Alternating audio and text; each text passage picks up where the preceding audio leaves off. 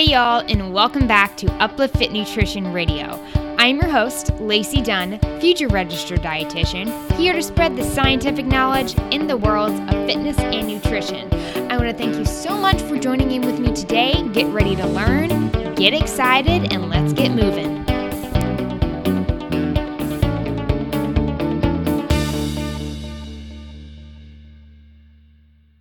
Hey y'all, so today I will be repurposing the content from a podcast that I did, an interview with Ryan Johnson. I'll make sure I put his podcast and the link to that specific interview in the description of this one. But I just want to say thank you so much for listening to this podcast. If you like my podcast, please leave a review. It helps this podcast grow, which helps me to continue putting out good content. So if there's any topic that you want me to discuss, please DM me on Instagram at Faith and Fit or shoot me an email at fitandfaith.com. Alrighty, let's get started.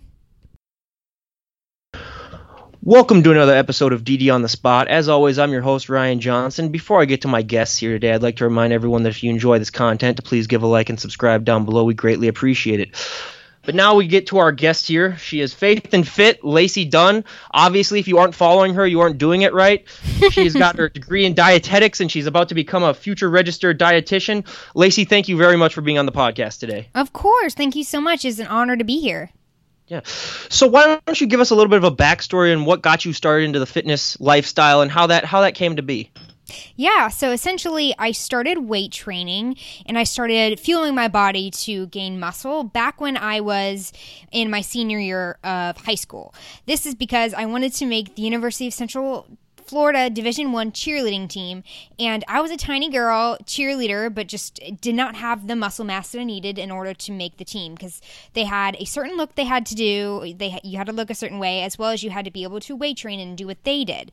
So, in order to make the team, I needed to weight train. I taught myself using bodybuilding.com as well as all the research um, that I was personally doing via Google, um, and then through that and then learning more about nutrition and its impact on both fitness as well as overall health, that's what really got me dedicated and into the field of dietetics and into the field of nutrition.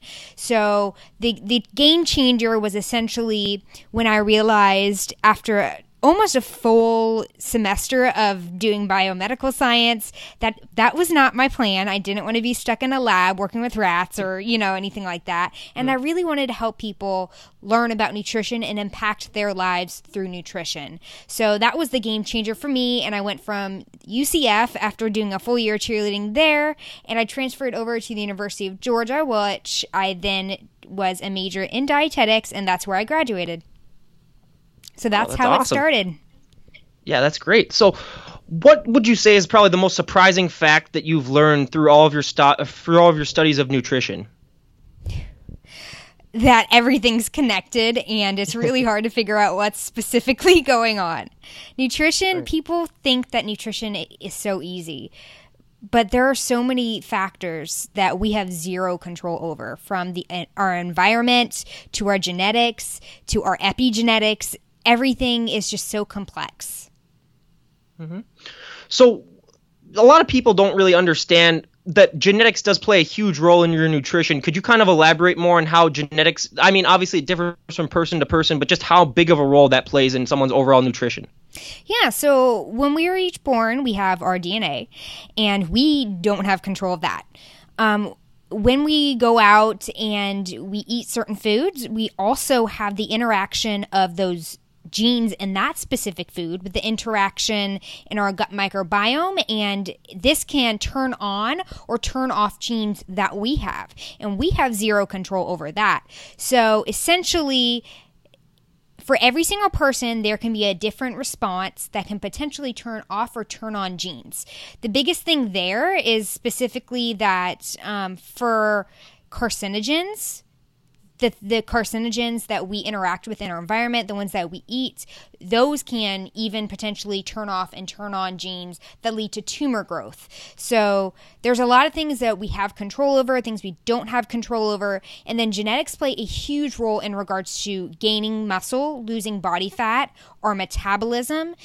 That plays a huge role into all these different inter um, these connecting factors. For example, um, the Prader-Willi syndrome is where there's like a defect in ghrelin and leptin. So essentially, these people, their body, their body never recognizes that they have food. So they're always constantly hungry. And then their body never realizes that it has body fat. So then it's upregulating all these symptoms of hunger and changing up hormone levels, um, decreasing their thyroid levels. So just all these different things just based on one genetic defect. Wow. That's amazing. And then through your studies, have you found it hard? I mean, obviously, all of these things are so scientific, and there's all these words that no one other than people who have studied have heard of. Have you found it hard to kind of relate that information to clients and uh, prospective people that you're working with, just due to the fact that it's a vast array of knowledge that can be hard to kind of uh, dumb down a little bit for people to understand? Yes, uh, that's that's something I'm continuously working on, very much so. Um, it's really hard to kind of bring the information from a complex level to something that you could share with the general information because the general population because essentially when you're like going out to high schools when you're going out to the general public mm-hmm. you can't just speak on a college level people don't know that mm-hmm. It's really hard, and it's like people like accountant trying to tell me about taxes. I have zero like like you're talking to like a kid over here. we have had accountants on here and I definitely understand that struggle. so um what do you wish you had known ahead of time before you started sort of your fitness journey? Was what was the what would be one thing that now you look back and say, "Oh, I really wish I had understood that." Well, I wish I would have known that dietitians don't make as much money as they do. That would have been great yep. to know. Um, and I also wish I would have known that in a clinical setting, um, that it's it's less patient interaction than I previously thought. Mm-hmm. So I guess I just wish I would have known what dietitians essentially do more of prior to getting into this kind of field. Not taking away from the field that I'm going into, but just something that I would have liked to have known beforehand. Yeah, I um I follow you on Twitter and I follow on Instagram and I saw some some of your posts bring up a really good point when you're talking about how there are people on Instagram who are sort of trying to pretend to be um dietitians or they're trying to act like they have the knowledge and they're giving people um so, not like false knowledge but they're not as informed as they should be and they're kind of selling themselves off. Is that a struggle you feel in the dietetic field? Is, is people who just think just because they look good that then they can give that sort of advice without being qualified to to do so? Oh, hands down. You can speak to any registered dietitian, and it absolutely pisses them off to hear people call themselves nutritionists or nutrition therapy practitioners or. Uh, and the thing is, like, some people are super smart and they are self educated, and that's awesome. Good for you. But then there's also the really bad people that just claim themselves as nutritionists because of a degree, not a degree, because of a certification they took online by themselves and they think they have all this knowledge and it's just it's really hard because um, using that knowledge and not really actually knowing what you're doing can cause harm on somebody else mm-hmm.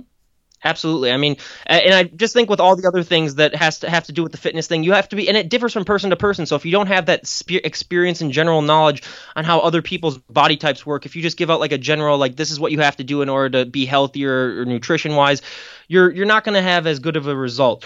But when you're starting out with clients or starting out with people, what would you say is the biggest health misconception that the majority of the public believes?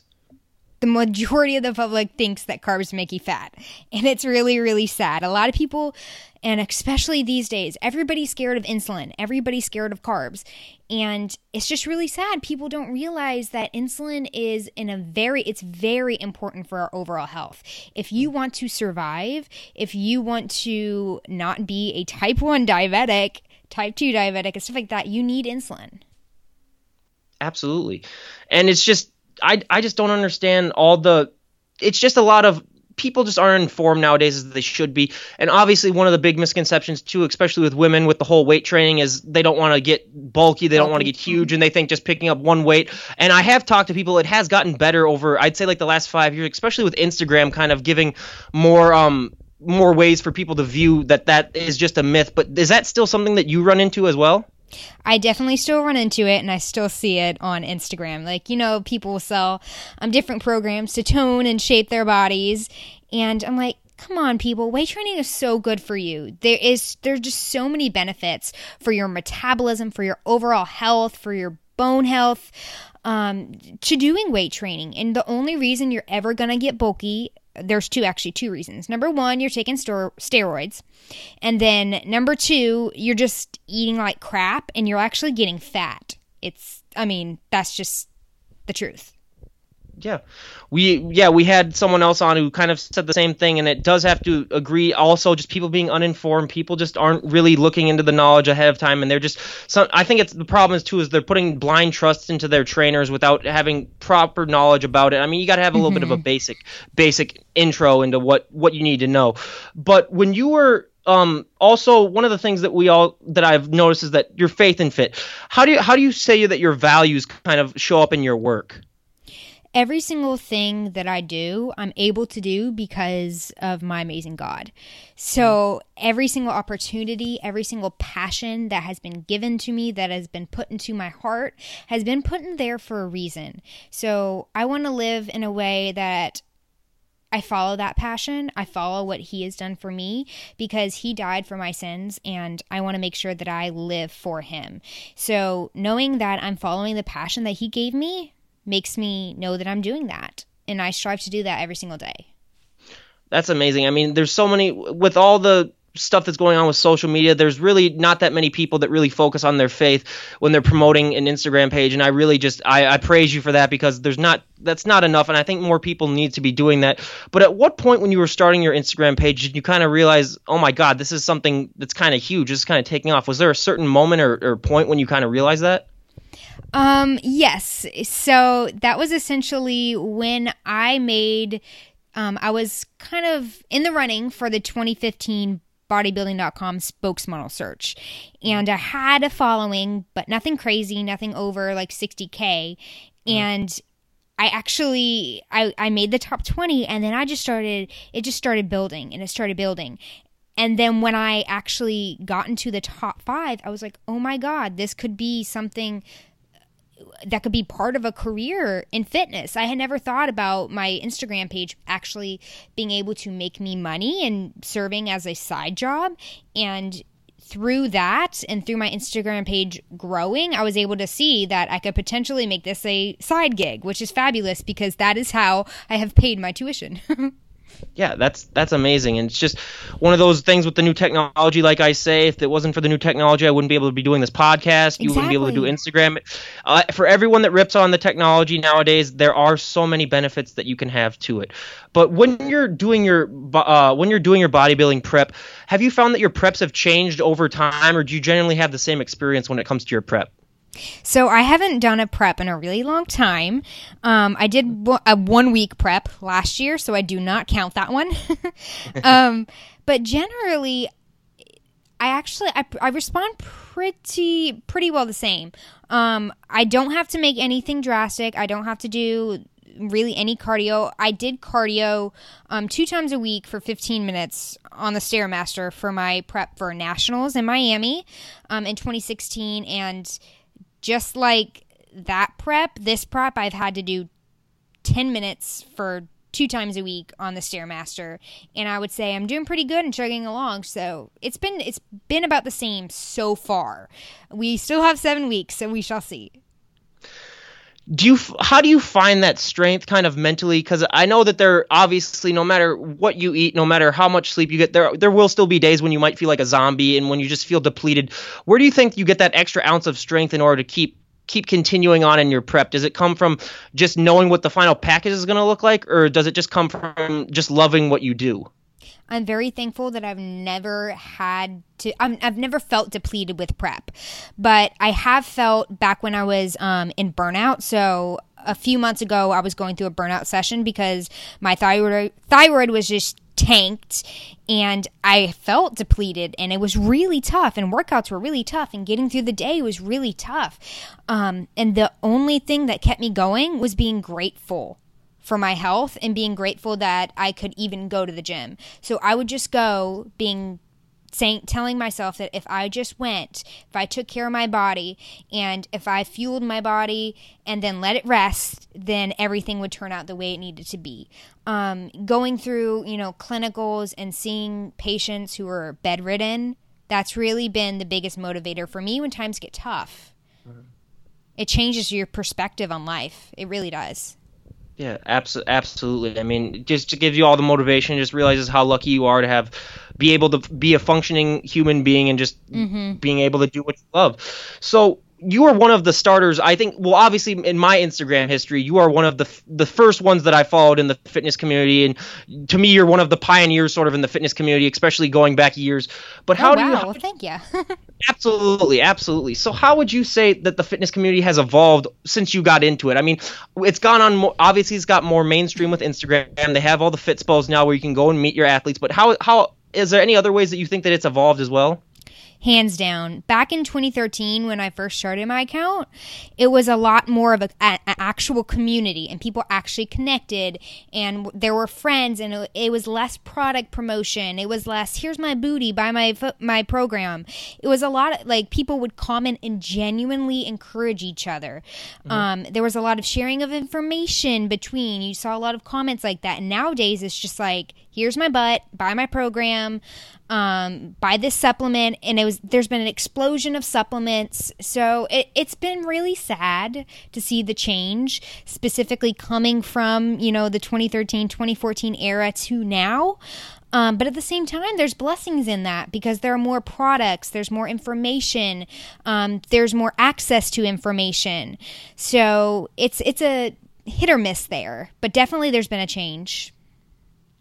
Absolutely. I mean, you see that it's just like with everything else like even with youtube when it started coming out mm-hmm. and then now mm-hmm. they have all these ads that you have on your videos and it's mm-hmm. just people people try to just make money out of it when it when it comes and i get it you know i get it people got to make a living and um, the world changes but it, it does make it, it makes it sad yeah one of your posts that I really enjoyed, and it's one of the things that I knew when I started. I started lifting in college, and it was one of the things that I really paid attention to is metabolic windows. Could you define sort of what a meta- metabolic window is, and does it differ for between person to person, or is it generally the same? Yeah, so the anabolic window is typically defined as how long protein synthesis is elevated after you work out or have a, um, a muscle damaging workout. Uh, it can last up to 72 hours in untrained individuals and around 8 to 72 hours in trained individuals. So, amino acid levels in your tissues, they typically decline 3 to 4 hours after a protein rich meal, meaning eating a pre pre workout and post workout meal within three hours is redundant for, you know, where you eat in the time. So, what people think with the anabolic window is post workout that you have to immediately have, you know, a source of carbs and protein in order to refill your glycogen stores and gain your muscle. But the thing is, because muscle protein synthesis, synthesis is elevated post workout for such a long period of time, you have a few hours to wait to eat mm. because say that you ate one to two hours before you worked out guess what those amino acid acid levels and muscle protein synthesis is still elevated post workout so you can wait a few hours and you can get a meal. You don't have to have something right away. Um, so a lot of people think you know it's i have to get it in right then right there but that's not the way the body works. It also of course the anabolic window it does depend on what your training is and your goals but overall, there's no such thing as an anabolic window. Oh wow, that's something that I that, that I didn't know of. We actually learned something today, everyone out there. You learn something new every day. I was always I always believed that uh, like one of the early programs was you know 30 minutes after a workout you have to have something. So I always bought into that. But now that I guess I don't have to do that, I mean, now I guess you know I can actually relax for a little bit before I get some eat. So I well, thank you for that. You're yeah. welcome. Well, the thing is, in regards to um, muscle protein since muscle protein synthesis it's all about the amino acid levels and the leucine levels and the muscle damage so after your workout it is important to have a protein source but if you mm-hmm. ate a protein source one to two hours before you worked out, you don't need to worry about it. If it was maybe four hours before you worked out, then you would want to make sure you got that protein source protein source in because those amino acid levels would be lower and not and muscle protein synthesis would not be elevated like if it was one to two hours before you worked out. Um, and then something in regards to, because people always talk about carbohydrates post workout. Carbohydrates post workout are not important if you did a weight training session because weight training doesn't deplete your muscle glycogen stores. If you did an intense endurance aerobic activity, that's when you would really want to make sure that you filled, refilled those glycogen stores just listening to you just talk about nutrition, I mean, it's just fascinating. Knowing all this stuff that you know, does it make working out seem easier for you? Knowing that like exactly when you're lifting your arm doing like a bicep curl or when you're doing just like crunches or something that you're knowing sort of what exactly is happening in your body does that make working out seem a little bit easier for you do you think? Nope not whatsoever. I wish i wish it was like brain power but no. Yeah. no it just the more you know about nutrition, the more you feel like you don't know about nutrition because there's yep. just so much. Mm-hmm. One of the big things too is the food that we eat. I mean, obviously that's the big part of nutrition, but what do you think that some things that processed food companies can do in order to make their products healthier and, and make, make help uh, people overall benefit from it? So, what food companies need to do is they need to start looking at omega 6 to omega 3 ratios because a lot of foods are made with omega 6s and a lot of um, processed vegetable oils because this is very cheap for them to use. A lot of companies are also using refined added sugars and then they they'll say no high fructose corn syrup, but then they still use and added sugar. They still use sugar or they use agave. They still use honey. So all these things are still sugars. Um, a lot of companies are after the mouth feel and the texture and um, the brain response to high fat, high calorie, high sugar, or high salty foods because this is what um, our bodies like, and the chemical response in our brain keeps desiring. So a lot of mm-hmm. companies mm-hmm. know this and they go after that. That way they keep you coming back for more. So it would be great to see companies stop doing that. I know they never will because I mean everybody wants to make money, but I just wish more companies would take into account the health of the US population because right now it's going downhill, guys. Mm-hmm. Absolutely. Just you see it. You see it every day that it's it's slowly getting worse. But I hope I hope, well, hopefully with people like you, it will make a rebound because I know that you are doing a very positive thing with I'm all trying. of your subscribers. I'm trying to get in public policy. I'm trying. Absolutely. So when one of the things that I also like to ask, we have a lot of up and coming bands on here, and I'm I'm starting to branch out more into the nutritional fitness community as well. But one of the things I like to ask the bands is performing live, kind of what that feeling is like for them, kind of the high, the rush that they get off. And I think that that same thing applies to bodybuilding shows. What is that feeling like for you when you're on stage and you're able to show off all that hard work that you've worked for months and months for? You've dieted down, you've done so you've basically been through hell that most people don't realize the average person. What's that feeling like for you specifically when you when you're walking on stage? It's a mixture between don't fall don't trip and feeling like a glitz glamour goddess. Mm-hmm. So it one if you are in your element and you're having fun it's just a euphoria. It's you you forget every single moment that you put in in the gym. You forget when you were hungry, when you were tired, and all you know is you feel so good and so proud of yourself. And this is your time to freaking shine and show it off. And that is all I remember when I step on stage. And then when I get off, all I remember is the fact that I did not trip, and that's what matters. Now, you don't have to name names, but have you seen anyone trip on stage? I have not seen anybody trip. No. Oh, okay. I have personally tripped. Does that oh, count? Oh, you have? I have, yes. That's why I always tell people to practice their posing because I have tripped. Yeah. Was it was it was it bad or were you able to do a nice recovery? Oh, I was definitely able to recover. Yeah. It didn't it didn't detour away, but I definitely yeah, I definitely tripped. Yeah. And one of the things that people don't t- tend to talk about, and I've tried to bring it up on all the nutritionists slash fitness people that I've had on this podcast, is after the show, sometimes people struggle with the bloating or the, the weight gain that you have after the show. because your body's not going to look as lean as it is as you get for the show. Most mm-hmm. people don't realize that you're at you that you've done a lot of things. You kind of manipulate your body into looking as good as it does. But how mentally, how how do you prepare yourself and emotionally, how do you prepare yourself for knowing that for the fact that I'm not going to look this lean forever and that you know it's just a process where I'm going to have to maybe go through another prep in order to look like this. How does that work? For so for me, I I know going out of a prep or a um a leaning period that my body needs to regulate back to a healthy normal body fat.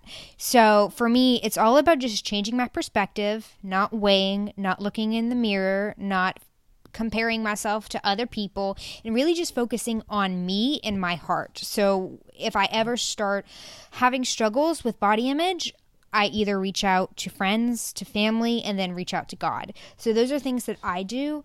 Um, in regards to what I suggest for my clients, of course, is we stay away from those daily scale weigh-ins.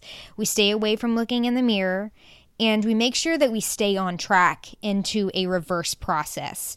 Um, making sure not to have food too low because if you keep food too low and you don't gain a good amount of body fat post show, then you're just setting yourself up for failure and your body just wants more and more and more food and you binge. So we prevent that by staying on track in regards to um, reverse dieting as well as getting food up as much as we can in a slow process. That way we make them healthy and happy.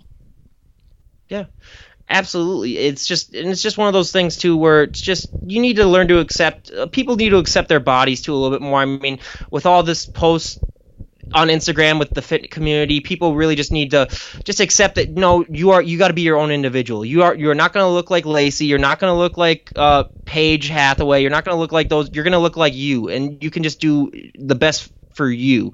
So I think that's just one of the big things too that needs to be stressed. But Yeah, you well, live in a just want to Yeah. go on that is people don't realize that body image and self-love are things that you have to work on every single day mm. and this is why i always say before you're going to do a prep you have to love yourself now. If you are going to go to into a show prep thinking that that show is going to teach you how to love yourself you're dead wrong because it's going to make your body image worse. You have to go into a show owning your body loving your body knowing the blessing that it is and then doing the show for you and you only Absolutely. So you live in the southern part of the country. Uh, do you feel that extra added pressure? Because for me, I'm up in Minnesota, so like we say here, you only have basically six months that you have to look good because the other six months you're all bundled up and you're, you know, you can just hide away. But being in a in a place where it's warm a lot, do you feel that extra added pressure to kind of look good year round? Thank God I don't because I don't let people pressure me into looking a certain way anymore. Um, but I can definitely see people being that way, especially if people are in Florida and they wear bathing suits all the time. I can definitely see that happening. For me, I, I honestly don't care. If I want to wear my pajamas going hmm. to the grocery store, I will do that. And if you look at her Instagram page, she sometimes does do that. So everyone out there, she is not lying when she says that. But do you, where, where do you think that came from? Was it just a certain point in your life where you just said, "Hey, you know what? Screw it. I'm just gonna do me, and if anyone else has a problem with that, it doesn't matter." Yeah, it definitely did because um, when I was on the University of Central Florida team and I started getting into, you know, wanting to do a bodybuilding competition, none of those girls, none of those guys, those teammates supported me except one. And it really took, you know, saying, you know what? It doesn't matter what you think because I'm the one doing my I'm the one living my life. I'm going to own it. And if you don't if you don't care, then that's okay. And it that actually was fantastic because because it taught me to own who I am and to embrace who I am. So I'm weird, I'm a freak, and you know what? That's okay. like I'm fine with that. One of the things that I also like to mention too is if you do go on her Instagram page, she does love cats as well. So you'll I see a lot of cat cats. pics. I'm a crazy Yes. cat lady. I was I was I just just so everyone out there knows, I was a fan with Maple. Was one of was uh you. Oh, So it's been a Maple while. Was such a sweetheart. Mm-hmm. Yeah, I know. I was sad too when I saw that post. It was yeah, it was bad. But what if you could pick one? What's your main breed of cat that you like the most, or oh, do you like? calicos? I've had three calicos my whole life, and calicos are the sweetest, funniest, craziest cats. What about you?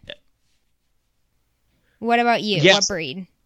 I would definitely have to say, uh, okay, you're gonna, you might not like this, but I've never had a cat before. I'm That's a, okay. I'm a huge, I'm a huge dog person. We have a Cavachon, which is a Bichon Frise mixed with a Cavalier King Charles Spaniel.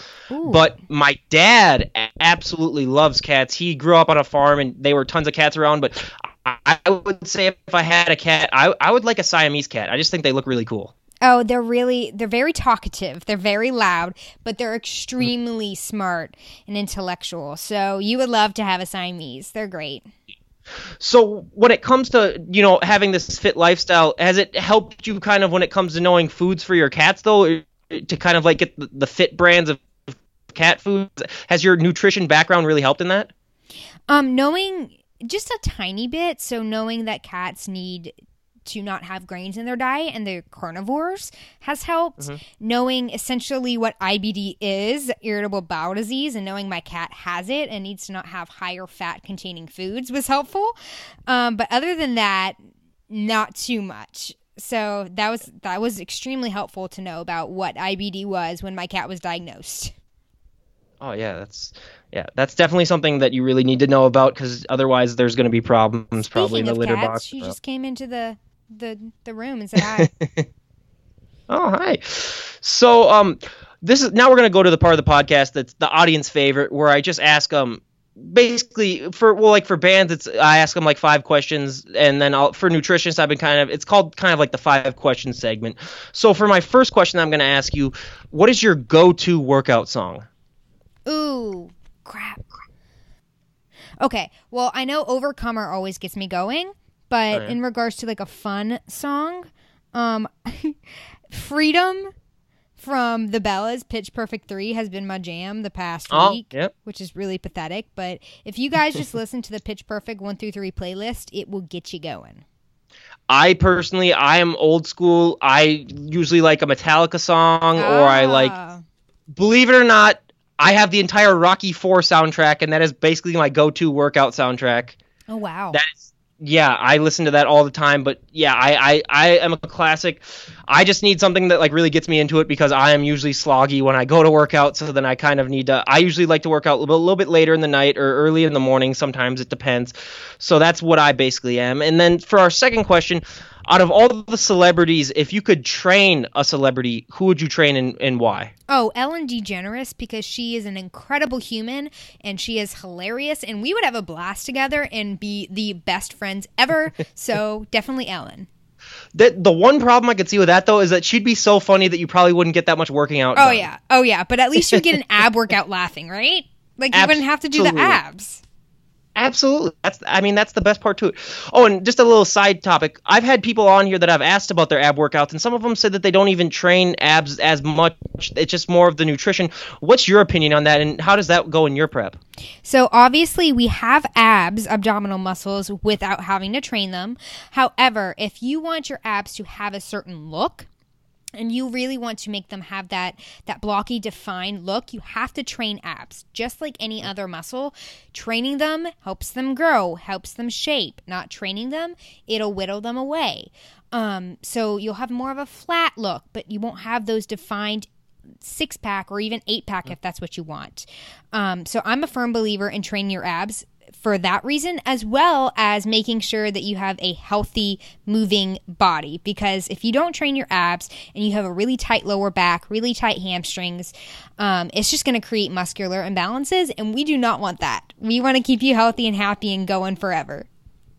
So I've always wondered what what really is the difference between a six pack and an eight pack, like work wise. Do you just have to do more compound moves, or is it what? It because a lot of people can generally, or some people can generally just grow a, an eight pack more than they have a six pack, but some people just can't really seem to get that those two final abdominals in are visible. What what's the difference really? huge difference is your genetics. That's huge. But also getting lean enough to see them and then really working on those top two abdom those top two abs and really hitting them. I find that doing um lat pullovers with a dumbbell as well as hanging leg raises are the top two for hitting those top two abs. Absolutely. And by the way, everyone on there, three years ago, I messaged Lacey on Instagram asking for exercises for lower and upper abs, and she did respond. So we have a, we have a tiny bit of history. So that's and I did I question up again just to make sure. But uh, for our third question overall in the five questions, if there was a celebrity in the fitness community that you could train with, who would it be, and what would you train? Ooh, dang, that's that's a good one. Um, probably Jen Jewell. She's a D- WBFF fitness pro um, because mm-hmm. she was one of the first people I ever followed. She's such a genuine soul, so sweet, so helpful. She's always stayed true to who she is. And you know what? We would do a full body. That way we got the whole bang for your buck. We would go after it. She would probably Absolutely. kill me, but you know what? That is okay. so, um, for our fourth question, it, what, if there was one thing that you could change about the sport of bodybuilding, what would it be? I would I would drug test it. Oh yeah. As much as um, I know that drugs are something that people can take on their own, it's their decision. I've seen way too many things happen, and I've seen people not I haven't seen people die, but I've I've been there when people mm-hmm. were taken to the hospital and like and then they didn't come back. So I just wish they would drug test. So what's the current policy on that? I thought for some they drug test, or is it just for the natural competitions that they have drug tests? Correct. How does that work? They only for the natural shows they only drug test if you win. And oh. that is the other problem is some drugs don't show up on drug tests, so that's a whole nother problem. But yeah, yeah otherwise they don't drug test. Yeah, I was watching that whole um, program on Netflix. If you've seen it, the Icarus thing about the Russian doping scandal. No, I haven't. Is that the one about the gymnasts? Well, it's about um a guy was doing a, a video. Uh, he was going to do a thing where he was going to be an amateur cyclist, where he wanted to um see really how much steroids played in and making him a better cyclist. So mm-hmm. he, he trained regular cyclist and got to the peak of his physical condition and then recorded his results and then did steroids and then tried to train for the race again just to see how much better it would be. And it's all amateur, so it's not like he was um like cheating in like a national thing to like get rewarded. But he came into contact with one of the Russian guys behind the the whole entire Russian doping scandal and the the guy revealed everything, like how they got the, the drugs in the people and how they were able to avoid drug testing. It is, if you have any spare time, I highly recommend it. It's about an hour and a half long. It's called Icarus. I think it's still on Netflix. It is very very informative, and basically, I I'll just kind of go over one of the, the things that they kind of used in order to um uh, not get caught with the drugs. One of the re- things that they did do is that obviously it's Russia, so they had vodka, plenty of vodka around, but they would mix some of the steroids with vodka, and then they found that if you drank it with the vodka, then when you um got tested or when you um like um or when you peed, all of the bad stuff would come out of your pee, but all the good stuff would stay in, and that would be avoided of the drug test. It's just really, really a fascinating thing to see, and I highly recommend it. Interesting and scary. Oh yeah, absolutely. And then like the guy's life was being threatened, so he had to move to America. Oh my god! And then it's just yeah, it's it's very very yeah, it was very very eye opening because that's the reason this guy this guy speaking was one of the big reasons why the whole Russian team got banned from the Olympics that in like 2014. Wow. So, yeah, I yeah I highly recommend it. So for our fifth question, um, what was what would be one the best piece of advice that you could give someone when they're starting off in their fit in their fitness journey? Do your research, learn proper form, and have a coach for your nutrition. Mm-hmm. Those are my biggest tips. Mm-hmm. Absolutely. So, um, one of the questions that I do like to ask people, kind of towards the end here, is if you could only tell one one last story, what would it be? You, can you repeat the last few words? Um, Okay, yeah, I'll just repeat the whole thing. So if you could only tell one last story and no longer be a story. You keep cutting out. I'm so sorry.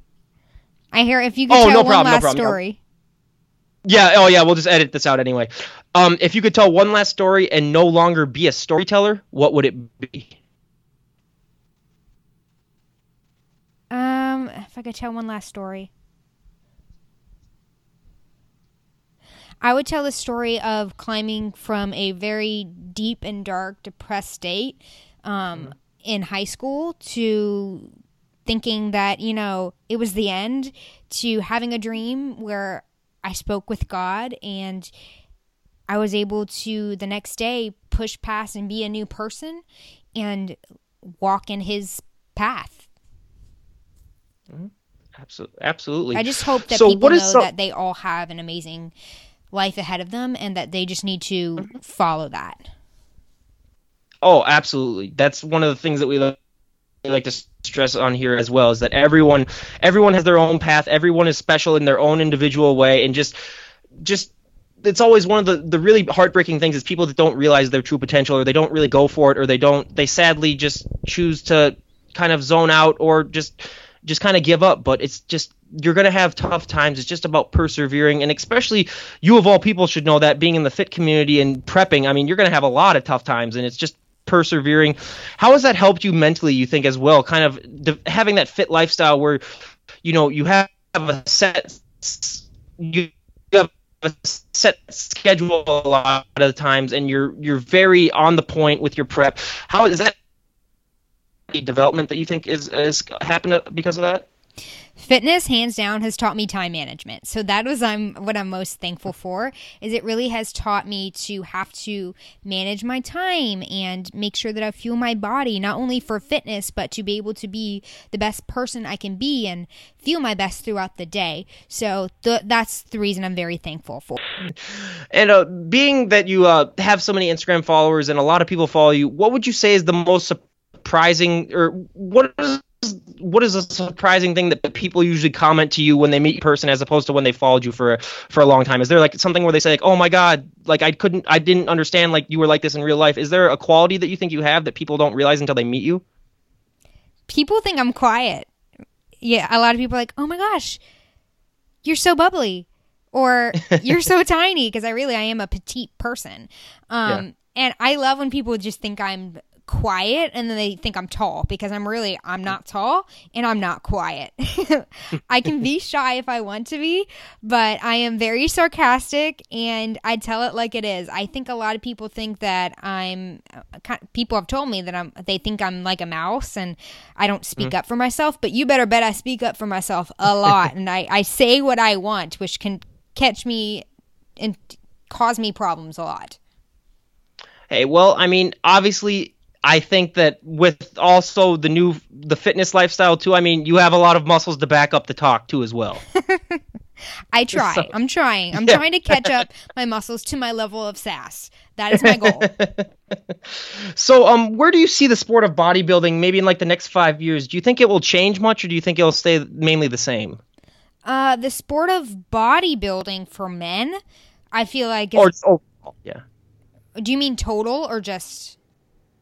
Yeah, yeah. Just like overall, just like the bodybuilding, the fitness, and the figure. Do you think it's going to adapt a, a different approach, or do you think it'll stay the same in the in like say like the next five years? I think it'll stay the same the next five years, for sure. Um, I th- I feel like it's going to go a lot more mainstream than it is right now. It's it's Yeah, been I could- continuously expanding, so I can definitely see it going more mainstream, potentially being on television the next five years. I definitely see that happening.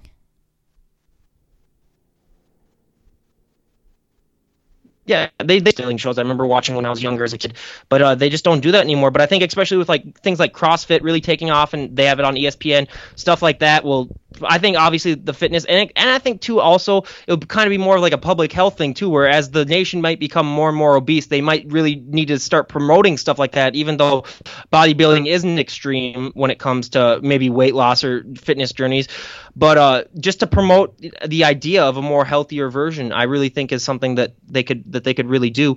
And uh, lastly, um, if you could have talked to yourself five years ago, knowing that you not knowing that this was really going to take off and what you were going to be become five years from now, what would be the best piece of advice that you would have given yourself? I would have. That was before I embraced who I was, and I would have told myself, "Don't don't care what anybody thinks about you. Don't care about what the so, what social media says you need to look like. Don't care about what um, is the in fad and what you look like, and don't don't let people who don't believe in you bring you down because you have to believe in you. And if you believe in you and you love yourself, then that's all that matters. Nobody else can take that from you. Nobody else can tear you down if you are your own best friend. And I wish, I wish I would have done that for myself. Yep, me too, absolutely. So you're like you aren't a registered dietitian yet, but there's you're you're going to be soon. What do you think? You maybe in the next year, um, your account when it comes to fitness overall. I mean, I know you're getting ready for a show. Um, what's the future looking like for you? So I'm I'm very much so hoping to open up my own private practice in a full year of time. Um, but really, this next fall, this fall is for me. I'm going to just allow myself to relax, enjoy a prep, put effort into my clients, and then as of January, I'll get a, a good, stable job, hopefully in renal care, so kidney care nutrition. Um, and I'll keep providing content in, regards to nutrition, fitness. I'll just keep doing what I'm doing. Um, but for now, I'm just, I'm really trying to focus on me. And I'm very mm-hmm. excited about that. But when my private practice comes about, you better bet that there's going to be a, a lot of content coming out. well, and I know most of my audience, we cannot wait to see it. And where can Thank people you. find you other than your Instagram page? Okay, so you can find me on my website, upliftfit.org.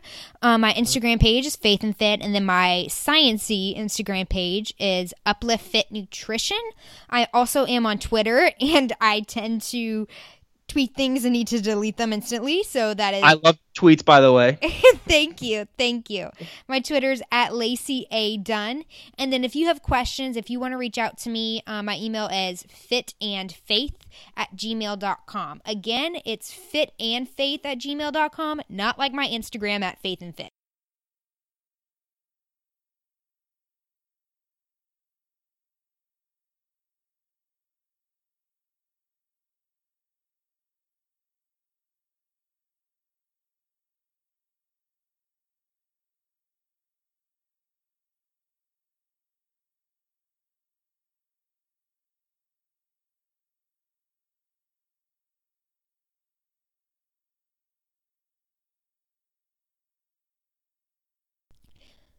And that's about it. I hope you guys enjoyed that podcast. Make you make sure you subscribe to this one, Uplift Fit Nutrition, and thank you guys so much for listening.